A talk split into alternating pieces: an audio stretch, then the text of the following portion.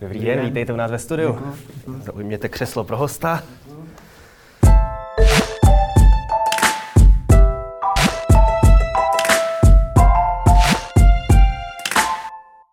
Dobrý den, já jsem Honza Palička a vítám vás v novém dílu pořadu Kapitola, kam dnes přijal naše pozvání hlavní ekonom Czech Fund a zároveň člen Národní ekonomické rady vlády Lukáš Kovanda. Pane Kovando, vítejte u nás ve studiu, děkuji, že jste dorazil. Děkuji za pozvání, dobrý den. Já začnu takovým malým ohlédnutím do minulosti. Ještě tady někde máme, taky to zároveň koloval obrázek na sociálních sítích, takové ty volební noviny hnutí ANO, na kterých je z února, těsně předtím, než začal koronavirus řádit v Evropě, je tam velký titulek nad fotkou Andreje Babiše krize, kde ji prosím vidíte. Můžeme teď dva měsíce potom, co tady máme koronavirus, říct, že už nějakou tu krizi vidíme, nebo stále ještě platí tady tato řečnická otázka, že krize je někde v nedohlednu? Krizi nevidíme v tom smyslu, že by jaksi se nás dotýkala přímo, že bychom viděli propuštěné lidi na ulici, že bychom viděli frontu na polívku jako ve třicátých letech minulého století. Nicméně to, co vidíme v těch číslech, to je velice závažné mm-hmm. a to dříve či později se promítne do našich reálných životů. Takže my to uvidíme, my jen nevíme, jakým způsobem, jaký ten obrázek, jak moc temný ten obrázek bude. Ta čísla jsou temná, pesimistická, ale ta realita zatím taková není. Do značné míry je to proto, že ekonomika má určitou setrvačnost, například trh práce kvůli dvouměsíčním výpovědním hmm. lhůtám a tak podobně, ale také kvůli záchranným opatřením, které jak naše, tak zahraniční vlády nyní v dost nebývalé míře, možná historicky nebývalé míře aplikují. Nicméně toto je jenom určité dočasné řešení, odsouvání té reality, toho nárazu na tu realitu někam do budoucna.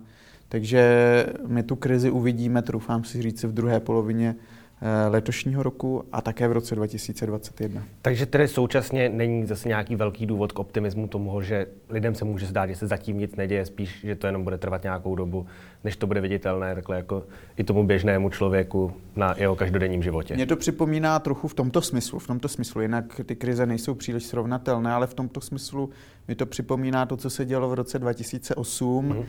kdy padaly americké banky, Lehman Brothers a tak dále. A já jsem měl tehdy velké obavy, když jsem sledoval vlastně to dění na amerických finančních trzích, že to opravdu povede k něčemu, k něčemu velmi neblahému i v České republice. A tehdy lidé říkali, prosím tě, proč strašíš, jako jde někde v Americe, to jsou americké banky, tady je to pohoda klídek, to se nás vlastně vůbec nemusí dotknout. A boom, dva tisíce devět a už to jelo a už to byl velmi špatný roky pro českou ekonomiku. Eh, takže v té ekonomice ty věci nejdou často hned, vždycky hned reagují například akciové trhy, ještě někdy předtím dluhopisové trhy, ale takové ty veličiny typu průmyslové výroby, zahraniční obchodu, stavebnictví, to si vždy žádá určitý čas a tou nejspo, nejspožděnější z těch proměnných je nezaměstnanost, hmm. míra nezaměstnanosti. Takže proto to budeme pozorovat až spíše ve druhé polovině letošního roku. Jak už jsem zmínil v úvodu, jste členem té, toho nervu, takže máte přístup k tomu, že víte, co se tam řeší. Jak z vašeho pohledu Česko tu nastupující krizi zvládá, respektive jak se na tu krizi, která tedy přijde, jak se na ní Česko připravuje? Bude připravené? Bohužel se vláda nechává tak trochu ukolébat tím, že právě se nic moc neděje, že ta krize není vidět. Samozřejmě učinila vláda určité opatření, určitá opatření, Kurzarbeit, programy COVID, byť ty nejsou příliš dobře zvládnuté, různé odsouvání splátek. Další programy třeba se nyní rýsují pro cestovní ruch, podpora cestovního ruchu, ale ten objem těchto programů je malý. To nemůže pomoci tuzemské ekonomice. Hovoří se nyní například o záchraně Smartwings a tak podobně. Nemůže tohle pomoci ekonomice, je to příliš málo a je třeba tedy dělat více, protože jinak vláda bude zaskočena, pak až tedy, jak si ta setrvačnost té ekonomiky přestane plnit tu svoji podpůrnou roli, jakou nyní plní, tak bude překvapená. A myslím si, že toto trochu nyní vláda podceňuje, to znamená tu epidemiologickou stránku věci, my jsme zvládli dobře. Zatím se nezdá, že by tady byl nějaký nárůst dramatický počtu nakažených, zemřelých z mezinárodního hlediska. Sice nejsme úplní premianti, ale jsme mezi těmi lepšími zeměmi. ale to je teprve jakýsi první poločas. Nyní čeká nás ten druhý poločas a to jsou ty ekonomické věci. My musíme řešit tu ekonomiku a tam už to zdaleka tak dobře být, ne, dobře dopadnout nemusí. A zatím mám obavy z toho, jak ta vláda tu situaci řeší, že opravdu to může být mnohem vlastně těžší společensky, celospolečensky, než, byla, než byly tyto měsíce, než byly ty roušky, než byly ty epidemie. To jsme zvládli, ale nyní to může být daleko těžší. Co jsou ta opatření, která by vláda měla přijmout, aby se tomu černému scénáři předešlo, aby se zmírnil? Tak ta krize přijde určitě, ta recese přijde, to je jasné, spíše se nyní hraje o to, jak mělká ta krize bude, jak hluboká, či právě mělká bude recese ekonomická. A vláda tím, že napumpuje peníze do ekonomiky, tak může učinit tu recesi mělčí. To znamená, že nebude tolik propuštěných, nebude tolik krachovalých firem a tak dále. Ale nemyslím si, že v současné době ten objem peněz, které plynou do ekonomiky, je dostatečný na to, abychom si mohli být jisti, že to nebude ta hluboká recese a hluboká krize. Hmm.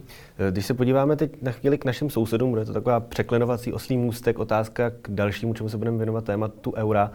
Podíváme se na Slovensko, hodně můžeme číst, že Slovensko tu krizi zvládá lépe, i díky tomu, že je členem eurozóny. Ať už je to třeba ten, to, co bylo kritizováno, že Česko nemůže čerpat eura z programu určeného pro země eurozóny.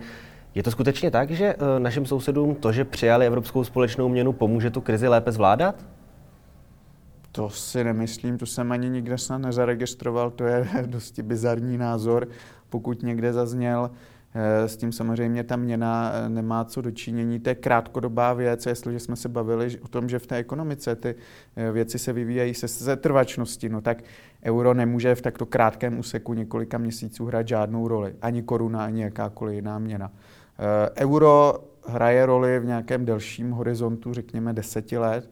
A jestliže Slovensko přijímalo euro prvního ledna dva tisíce devět, no tak tam je jasně patrné z této už poměrně dlouhé časové řady, že euro nijak Slovensku nepomáhá nad rámec toho, jak my zvládáme svou ekonomiku s korunou. Mm-hmm. Můžeme se podívat na řadu aspektů, můžeme se podívat na to, jakým způsobem probíhá třeba výměna studentů mezi Českou republikou a Slovenskem. Stále proudí studenti lační ze Slovenska po, po studiu v České republice, naopak je to dramaticky nižší číslo. To se vůbec nezměnilo po přijetí eura. Slovensko také má méně přímých zahraničních investic, to znamená, není pravda to, že by jaksi to euro bylo klíčem k zahraničním investicím. Také intenzita obchodu není na Slovensku nějak vyšší než v České republice, nedošlo tam k nějakému navýšení. Takže já si myslím, že na příkladu, na příkladu Slovenska my můžeme jednoznačně vidět, že my nepotřebujeme k naší vlastní prosperitě euro, pokud budeme zvládat své domácí úkoly dobře, pokud budeme reformovat kvalitně důchodový systém, systém veřejné zdravotní péče, pokud budeme stavět infrastrukturu tak, jak máme, nad vším z toho to můžeme udělat otazník, ale pokud, bych, pokud to budeme dělat, my žádné euro nepotřebujeme. Mm-hmm. A euro nám nepomůže žádným způsobem k tomu, abychom toto zvládli. E, tedy po euru volá vlastně jenom úzká, úzký výsek velkého průmyslu. E, tady vlastně euro nikdo nechce. dvacet pět procent lidí ho chce, teda takhle neříkám nikdo, dvacet pět procent lidí, protože sedmdesát pět procent Čechů je proti přijetí eura. To je v podstatě záležitost úzké lobby velkého průmyslu a na ně navázaných různých mudrců, kteří, kteří vystupují v médiích a říkají, jak by nám euro pomohlo, ale v těch datech to nikde, nikde není vidět. Hmm.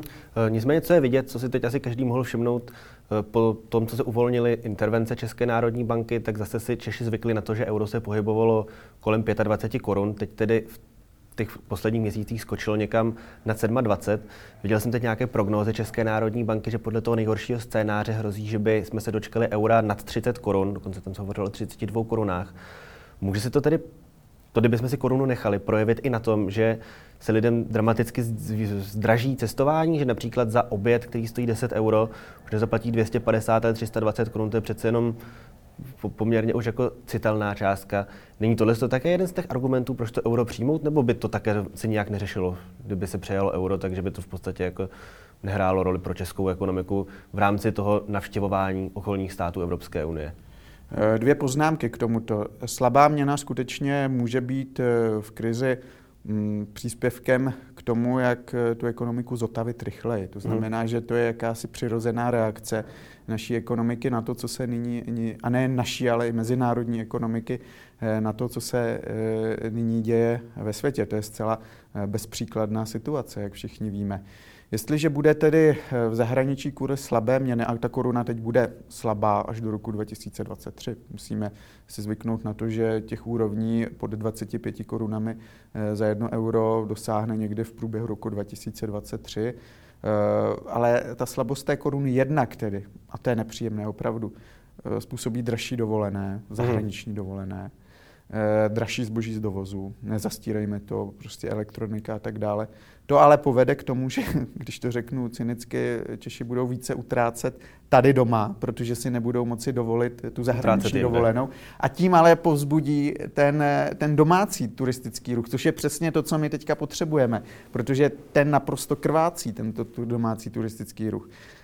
A ti zahraniční hosté z Asie, z Evropy, ty se sem nebudou vracet v tak masovém měřítku jako před tou koronakrizí.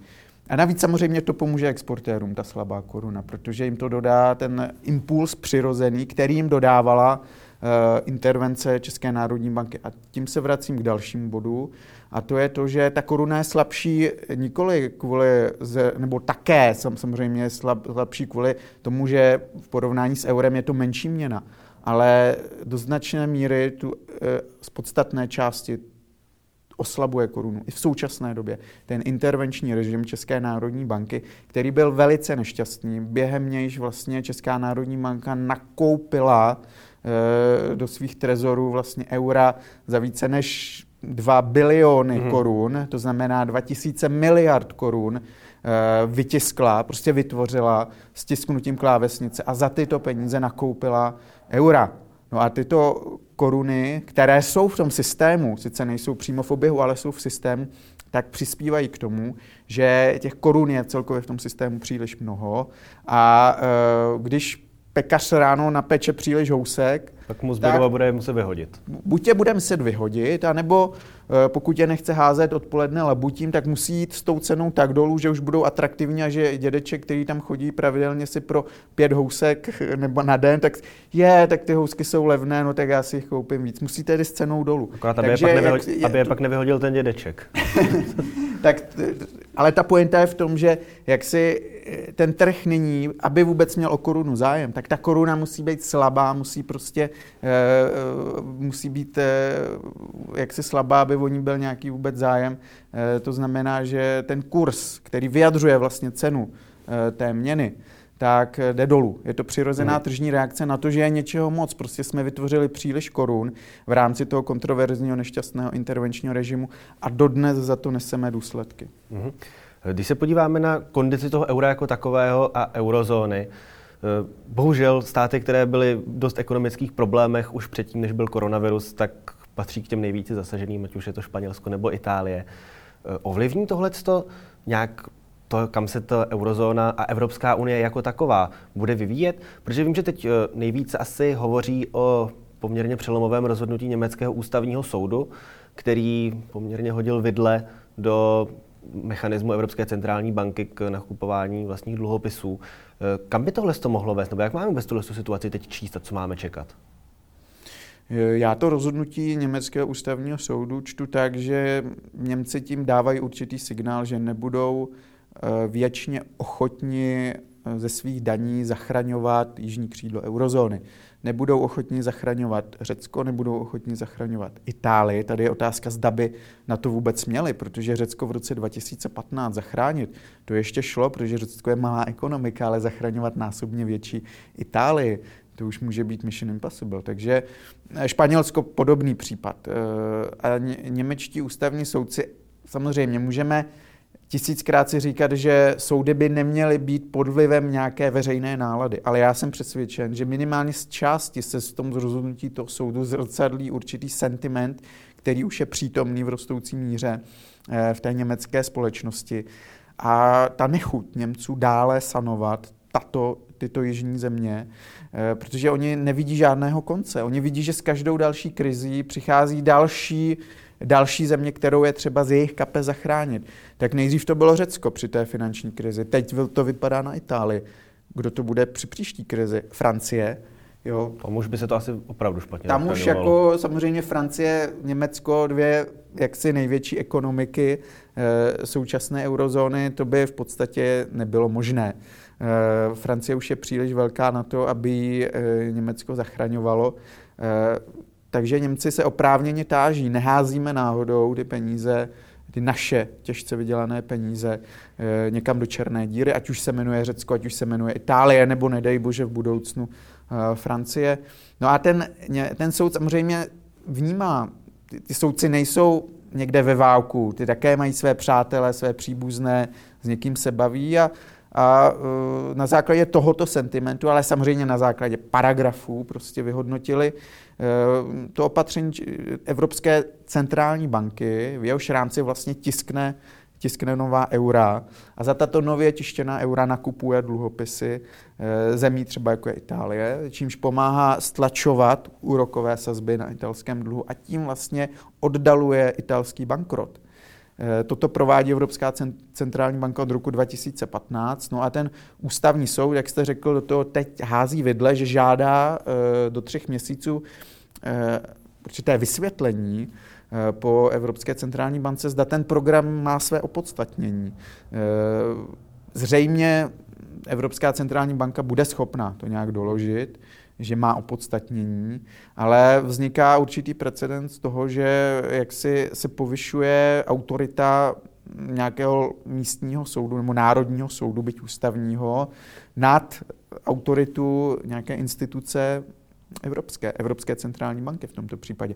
Proto se také předsedkyně Evropské komise uh, tak nezvykle ostře ohradila proti tomu a řekla, že vlastně ty věci, které se týkají evropských institucí, by měl rozhodovat soud lucemburský, Evropský soudní dvůr v Lucemburku, nikoli. Německý ústavní e, soud. Ne, a neměl by do toho nějakýmkoliv způsobem, když to řeknu hodně lidově, kecat, e, byť se jedná o německý ústavní soud, ale e, tady se projevuje, že to euro v podstatě místo toho, aby spojovalo ty země, tak mezi nimi hloubí propasti. Toto je další, toto je v podstatě ústavní krize v rámci Evropské unie, která by nevznikla, pokud by každá z těch zemí měla svou vlastní národní měnu.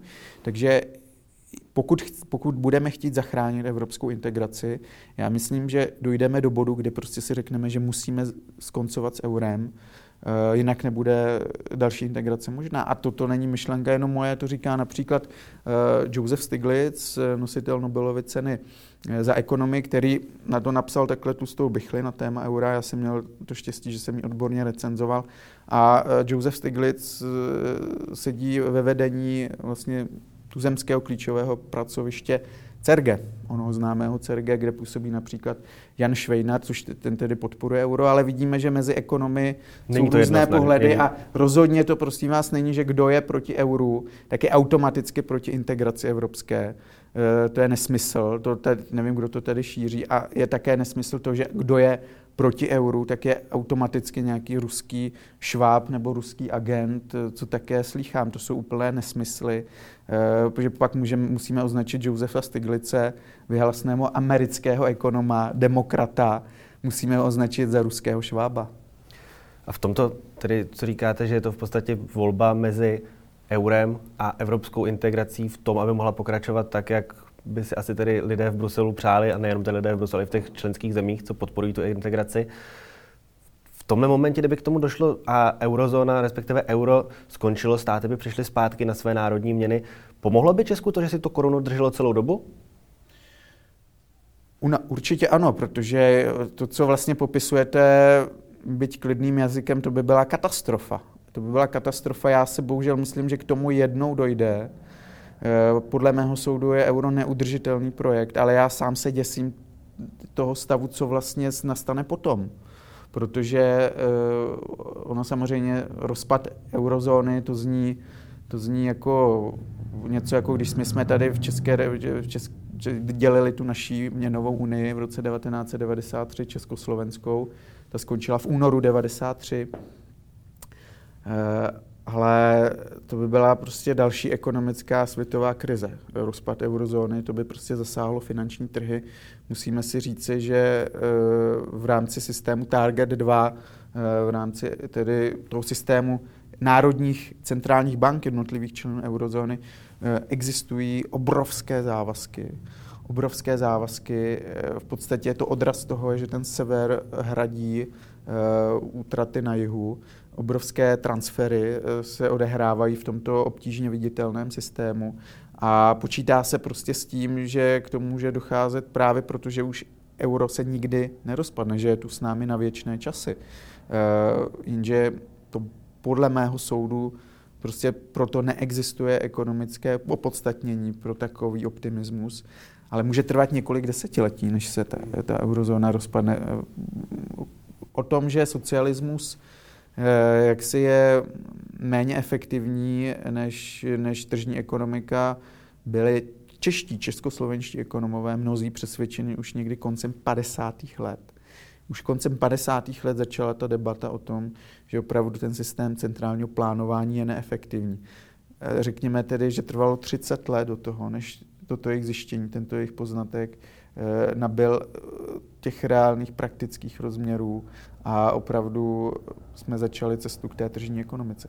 To znamená, i když nyní máme poznatek, a to ještě není poznatek přijímaný e, nějak široce, že opravdu euro je krajně neefektivní, e, tak může trvat dalších třeba třicet let, nebo čtyřicet, nebo padesát. Než to dospěje do toho stále té to, reálné neúnosnosti. Přesně tak, jenže v takovém případě my už budeme opravdu kvůli euru tam, kde byla, bylo Československo v porovnání se světem. To znamená, my se budeme dívat, jak všude okolo nás, ve Spojených státech, v Asii, možná i v dalších částech světa, prostě rozkvétají ekonomiky, jak se tam inovuje. A v Evropě budeme opravdu tím skanzenem, který pouze žije z podstaty. Už nyní je to částečně vidět v sektoru informačních technologií. Když se podíváme na to, na žebříček nejvýznamnějších firm v této oblasti, tak tam jsou americké firmy, asijské firmy. Uh, někde na třicátém místě možná Spotify, ale kdo dál? To je naprosto děsivá vizitka toho, že vlastně, pokud si ještě vzpomínáme, v roce dva tisíce bylo hlavní strategií ono lisabonské dohnat a předehnat ekonomiku Spojených států do roku dva tisíce deset. A je deset let poté a, a my, my hledíme uh, na, zá, na záda Spojeným státům ještě z daleko většího odstupu.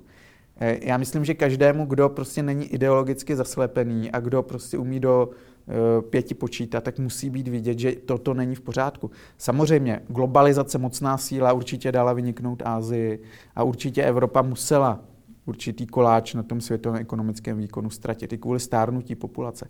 Ale že ztrácí tolik, to je naprosto děsivé. A v Evropě ztrácí v podstatě jakákoliv země dramaticky, včetně Německa. Jedinou zemí, která v tom globálním pohledu, pohledu nestrácí na významu a je přitom členem eurozóny, je Irsko. Ale to z toho důvodu, že, že tam Američani prostě to, to mají jako svůj baštu pro, svoji tady, pro své evropské aktivity a že je to svým způsobem daňový, nebo donedávna byl daňový ráj. Mhm. Zmínil jste teď teď v konci té své odpovědi Spojené státy. Když si díváme na zprávy ze Spojených států, tak také ta čísla nevypadají tedy vůbec dobře, co se týče třeba rekordní nezaměstnanosti, která dosáhla čísel v podstatě už srovnatelných s těmi dvacátými lety.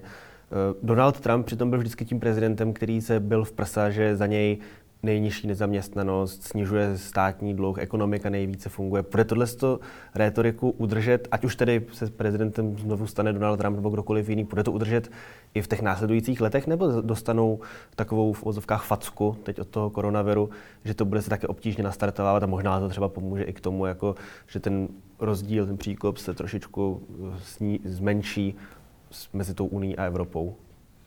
No, my se tady teďka možná děsíme, možná někdo se škodolibě usmívá, těch dvacet milionů nezaměstnaných, dubnové číslo, v podstatě daleko nejdramatičtější nárůst nezaměstnaných v celé historii Spojených států. což je samozřejmě velmi zlá zpráva pro Donalda Trumpa. Tím více, že on velice velkohubě, jak si se zaklínal ještě na začátku té koronakrize, jak to všechno Spojené státy dobře zvládnou, jak jsou skvělí ti lidé a tohle, ta jeho tradiční rétorika, tam mu často vycházela, ale nyní tedy opravdu narazil hlavou do zdi a e, toto prostě mu Američani určitě k dobru nepřičtou. Zdá to bude ovšem stačit na to, aby prohrál u voleb. Já si vůbec nejsem jistý, protože myslím si, že má opět poměrně slabého soupeře Joea Bidena, i když samozřejmě on může nějakým způsobem kapitalizovat tu krizi koronavirovou, ale také platí to, že Američané mají tendenci se v těch krizích semknout za tím momentálně, tedy vládnoucím prezidentem. Viděli jsme to po jedenáctého září, kde vlastně George Bush také nebyl nějak populární, potom Clintonovi. Clinton samozřejmě provedl Spojené státy těm, tou jejich asi nejlepší deba, dekádou historie, těmi devadesátými lety z velké části je provázel právě Clinton. No a pak nastoupil v roce dva tisíce jedna George Bush a nebyl vlastně byl vnímán poměrně vlažně, řekněme, byť zvítězil. No ale pak boom, jedenáctého září dva tisíce jedna došlo k útokům v New Yorku a Amerika se nejenom semkla, a semkla se i za Bushem. Mm. Takže Bushovi to vlastně pomohlo a tím chci jen jako říci to, že i ta koronavirová krize vlastně na jednu stranu sice eh, odhalila eh, asi nejvýrazněji ze všech těch různých situací tu Trumpovu velkohubost, jak mluví vlastně o něčem a slibuje něco, co nemůže vědět, ale na druhou stranu vlastně umožňuje zase těm Američanům se za něčím semknout, s něčím bojovat a postavit se za toho svého prezidenta, byť si o něm myslí cokoliv, tak pořád pro ně je to ten prezident, ten hrdina z těch akčních filmů, kde často prezidenti Spojených států vystupují. Takže já si myslím, že to není vůbec jednoznačné, že, že to Trumpovi celkově uškodí, ale samozřejmě dluh Spojených států je obrovský problém. Dost dobře nevím, jak z toho oni chtějí ven, jinak než že prostě ten dluh, a to mají výhodu Spojené státy, prostě nějakým způsobem ty efekty toho dluhu, který nakumulovali a kumulují, prostě rozprostřou po celém světě. A e, tak nějak za ten jejich dluh bude, ten jejich dluh bude splácet celý svět. Ale to si mohou dovolit jenom proto, že disponují rezervní měnou číslo jedna jménem dolar. A poslední téma, kam se podíváme, je Čína. Je to země, kterou mnozí obvinují z toho, že vůbec díky ní ten koronavirus je, že zamlčovala jeho šíření a tak pomáhala nastartovat tu epidemii. Jak z toho vyjde ta Čína? Protože měli tam, ať už to byla ta provincie, ve které leží město Wuhan, tak byla v totálním lockdownu, taky fabriky tam nevyráběly, ale poměrně velmi rychle naskočili zpátky, co to šlo do standardního režimu. Viděli jsme tady to, že Čína se stala naprostým hegemonem v dodávání těch zdravotních materiálů, roušek, respirátorů, ochranných obleků. Jak vyjde Čína z tohoto? Stane se, může tohleto být ta koronakrize pro ní, byť je do nějaké míry možné ji obvinovat z toho vůbec, že k ní došlo. Může jí to pomoci k tomu stát se tím globální špičkou v ekonomice? Je to trochu nespravedlivé, ale opravdu ta Čína, ač původcem toho viru, nebo pravděpodobně existují různé i konspirační teorie, jak ten virus se zrodil. V Číně je poměrně hlasitá ta teorie, že to tam se právě Američani nějak zavlekli. Ale řekněme, ten mainstreamový názor je takový, že to tedy vzniklo v Číně a skutečně nějakou náhodnou cestou, řekněme, někde na tom tržišti. Tu pravdu se asi úplně nikdy nedovíme na sto procent, ale řekněme, že toto je ta hlavní teorie, takže Čína je zodpovědná. Určitě tam docházelo k tomu, že zpočátku šíření toho koronaviru ve městě Wuhan se jaksi tutlaly ty informace, nebyl jim dáván dostatečný zřetel, byla snaha zametat ty zprávy pod koberec, to myslím si, že je velice zjevné. No ale ekonomicky vlastně Čína ne, že nebude trpět koronavirem, bude trpět, ale když se podíváme na predikce, na předpověď ekonomického výkonu v letošním roce, kde červená je pokles, modrá je vzestup ekonomiky, no tak celý svět je skoro červený, různé odstíny červeně podle toho, jak hluboký ten propad bude. No jedna z mála zemí, která je modrá, to znamená, že tam bude růst, je Čína. Čína může růst třeba dvě procenta, dobře, na čínské poměry málo, když rostla šest procent, takže je to třetina, ale pořád je to růst. To znamená, že Čína nakonec to může zvládnout ekonomicky skoro nejlépe ze všech zemí světa, což je nezasloužené, nespravedlivé vzhledem k tomu, že ona je tím původcem toho koronaviru. Na druhou stranu Čína také není v nějakém váku, není izolovaná od zbytku světa. Je to exportní ekonomika, byť se snažili od toho exportu trochu eh, jak si přecházet k jiným zdrojům růstu ekonomického. Eh, nicméně pokud nebude odbyt v těch jejich exportních trzích, tak zejména ve Spojených státech, tak je to i pro Čínu problém. Takže řekněme, že Čína při nejlepším může skončit jako jakýsi jednooký mezi slepými, kde opravdu celý svět přijde o ten zrak a ta Čína si udrží aspoň to jedno kukadlo, protože provedla jednak poměrně drakonická opatření a jednak se jí vlastně podařilo tu epidemii, pandemii rychle poslala do světa dál, když to řeknu takhle. To znamená, že nezasáhla, jakoby, že zasáhla určitou provincii v Číně, ale vlastně daleko více pak dala zabrat třeba té Evropě, nebo i nyní Spojeným státům, protože v Číně obrovské ekonomice, obrovské země se prostě jaksi rozplynula, ztratila díky tomu, že byla hlavně v té jedné provincii a díky těm drakonickým opatřením. No a pak si to štrádovala ta nákaza, nákaza dál do Evropy, kde asi relativně vůči velikosti těch ekonomik, třeba té italské či španělské, jako napáchala větší škody než v té samotné Číně. A úplně poslední otázka.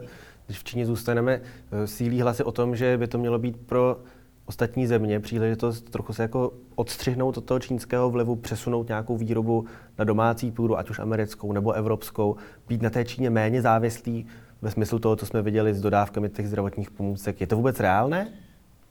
Do určité míry ano, ale musíme si říct, že to bude muset být za cenu nějakého administrativního příkazu, to znamená, že to bude muset být nějaké plánování ekonomiky, bude muset vláda říct, my vám zakazujeme vyrábět léčiva v Číně, musíte je vyrábět tady, což ovšem znamená pro konečného spotřebitele zdražení.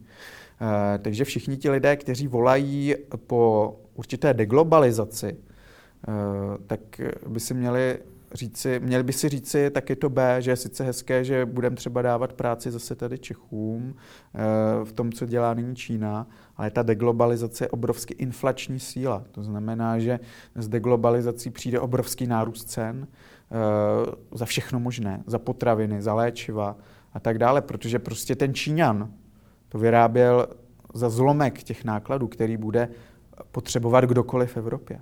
A proto také je nerealistické předpokládat, že to, jak si trh učiní sám od sebe, to bude muset být nějaké nařízení, protože jinak ty firmy nebudou motivovány z té Číny odcházet, nebo z Asie obecně, ta pracovní síla a i náklady na tu pracovní sílu ve smyslu různých pojištění a tak dále, i ve smyslu toho, jak snadné je tam tu pracovní sílu vyhodit, zbavit, reorganizovat, jsou dramaticky nižší v té Asii. Z tohohle hlediska ta Asie je opravdu tím kapitalismem, zatímco ta Evropa je tím socialismem. No a ten socialismus je samozřejmě daleko nákladnější. E, takže ten trh sám prostě neodejde z té Číny. To bude muset být učiněno, jak říkám, nějakým výnosem vládním nebo nějaké mezinárodní instituce typu Evropské unie. Hleďte, tohle musíte už vyrábět v Evropě, ale pak je třeba říci, že to bude výrazně dražší. To znamená, budou tady platit třeba i čeští důchodci více. Za potraviny budou platit více, za léky, za zdravotnické pomůcky. A když to nebudou platit oni, tak to budou platit daňoví poplatníci těm důchodcům a tím pádem se nám zvednou daně. Takže uh, myslet si, že jak si, když řekneme nazdar globalizaci a jak si budeme všichni na tom lépe, to je jenom krátkozraké uvažování. To povede samozřejmě k velkým inflačním tendencím. Uh, a možná poslední věc, právě proto já si myslím, že vlastně nedojde přirozeně k tomu, že by nějak ta globalizace silně měnila svoji tvář po té koronakrizi. Když dělali na konci devadesátých let, když se stavali žebříček nejdůležitějších událostí světových, ve dvacátém století. Přední američní novináři, badatelé, historici, tak ta španělská chřipka, což je taková nejbližší analogie tomu, co se děje nyní, obsadila až čtyřicáté první místo. To znamená, každé dva až tři roky se podle tohoto žebříčku děly během celého dvacátého století důležitější věci. věci než španělská chřipka. Ale i v té španělské chřipce během ní se nosily roušky, to, to nebyla žádná maličkost. Umíralo, umřelo až sto milionů lidí, podle některých odhadů. Při tehdejším, nevím, kolik tehdy bylo lidí na planetě, ale určitě dramaticky méně. méně. Rozhodně dramaticky násobně méně než dnes a přesto sto milionů lidí zemřelo a přesto to nakonec bylo vyhodnoceno jenom jako čtyřicátá první nejdůležitější událost dvacátého století. To znamená, já si myslím, že až se bude dělat v roce dva tisíce sto nějaký žebříček nejdůležitějších událostí dvacátého století, že mnohem důležitější události nakonec budou jiné, které dneska třeba nám ani tak důležité nepřijdou, ale možná, že tam vůbec v těch prvních desítkách tohoto žebříčku nebude figurovat ta koronakrize a že spíše budeme úsměvně vzpomínat na to, jak jsme nosili štíty a roušky. Když to tady nebylo sto let, tak přece není nikde psáno, že jako dalších sto let to tady zase nemusí být. Zase to může být dalších sto let, kdy žádná taková pandemie nebude. Tak držme si palce, ať to dopadne co nejlépe, jak s těmi pandemiemi, tak i s tou ekonomikou. Děkuji ještě jednou, že jste přišel. Děkuji za pozvání.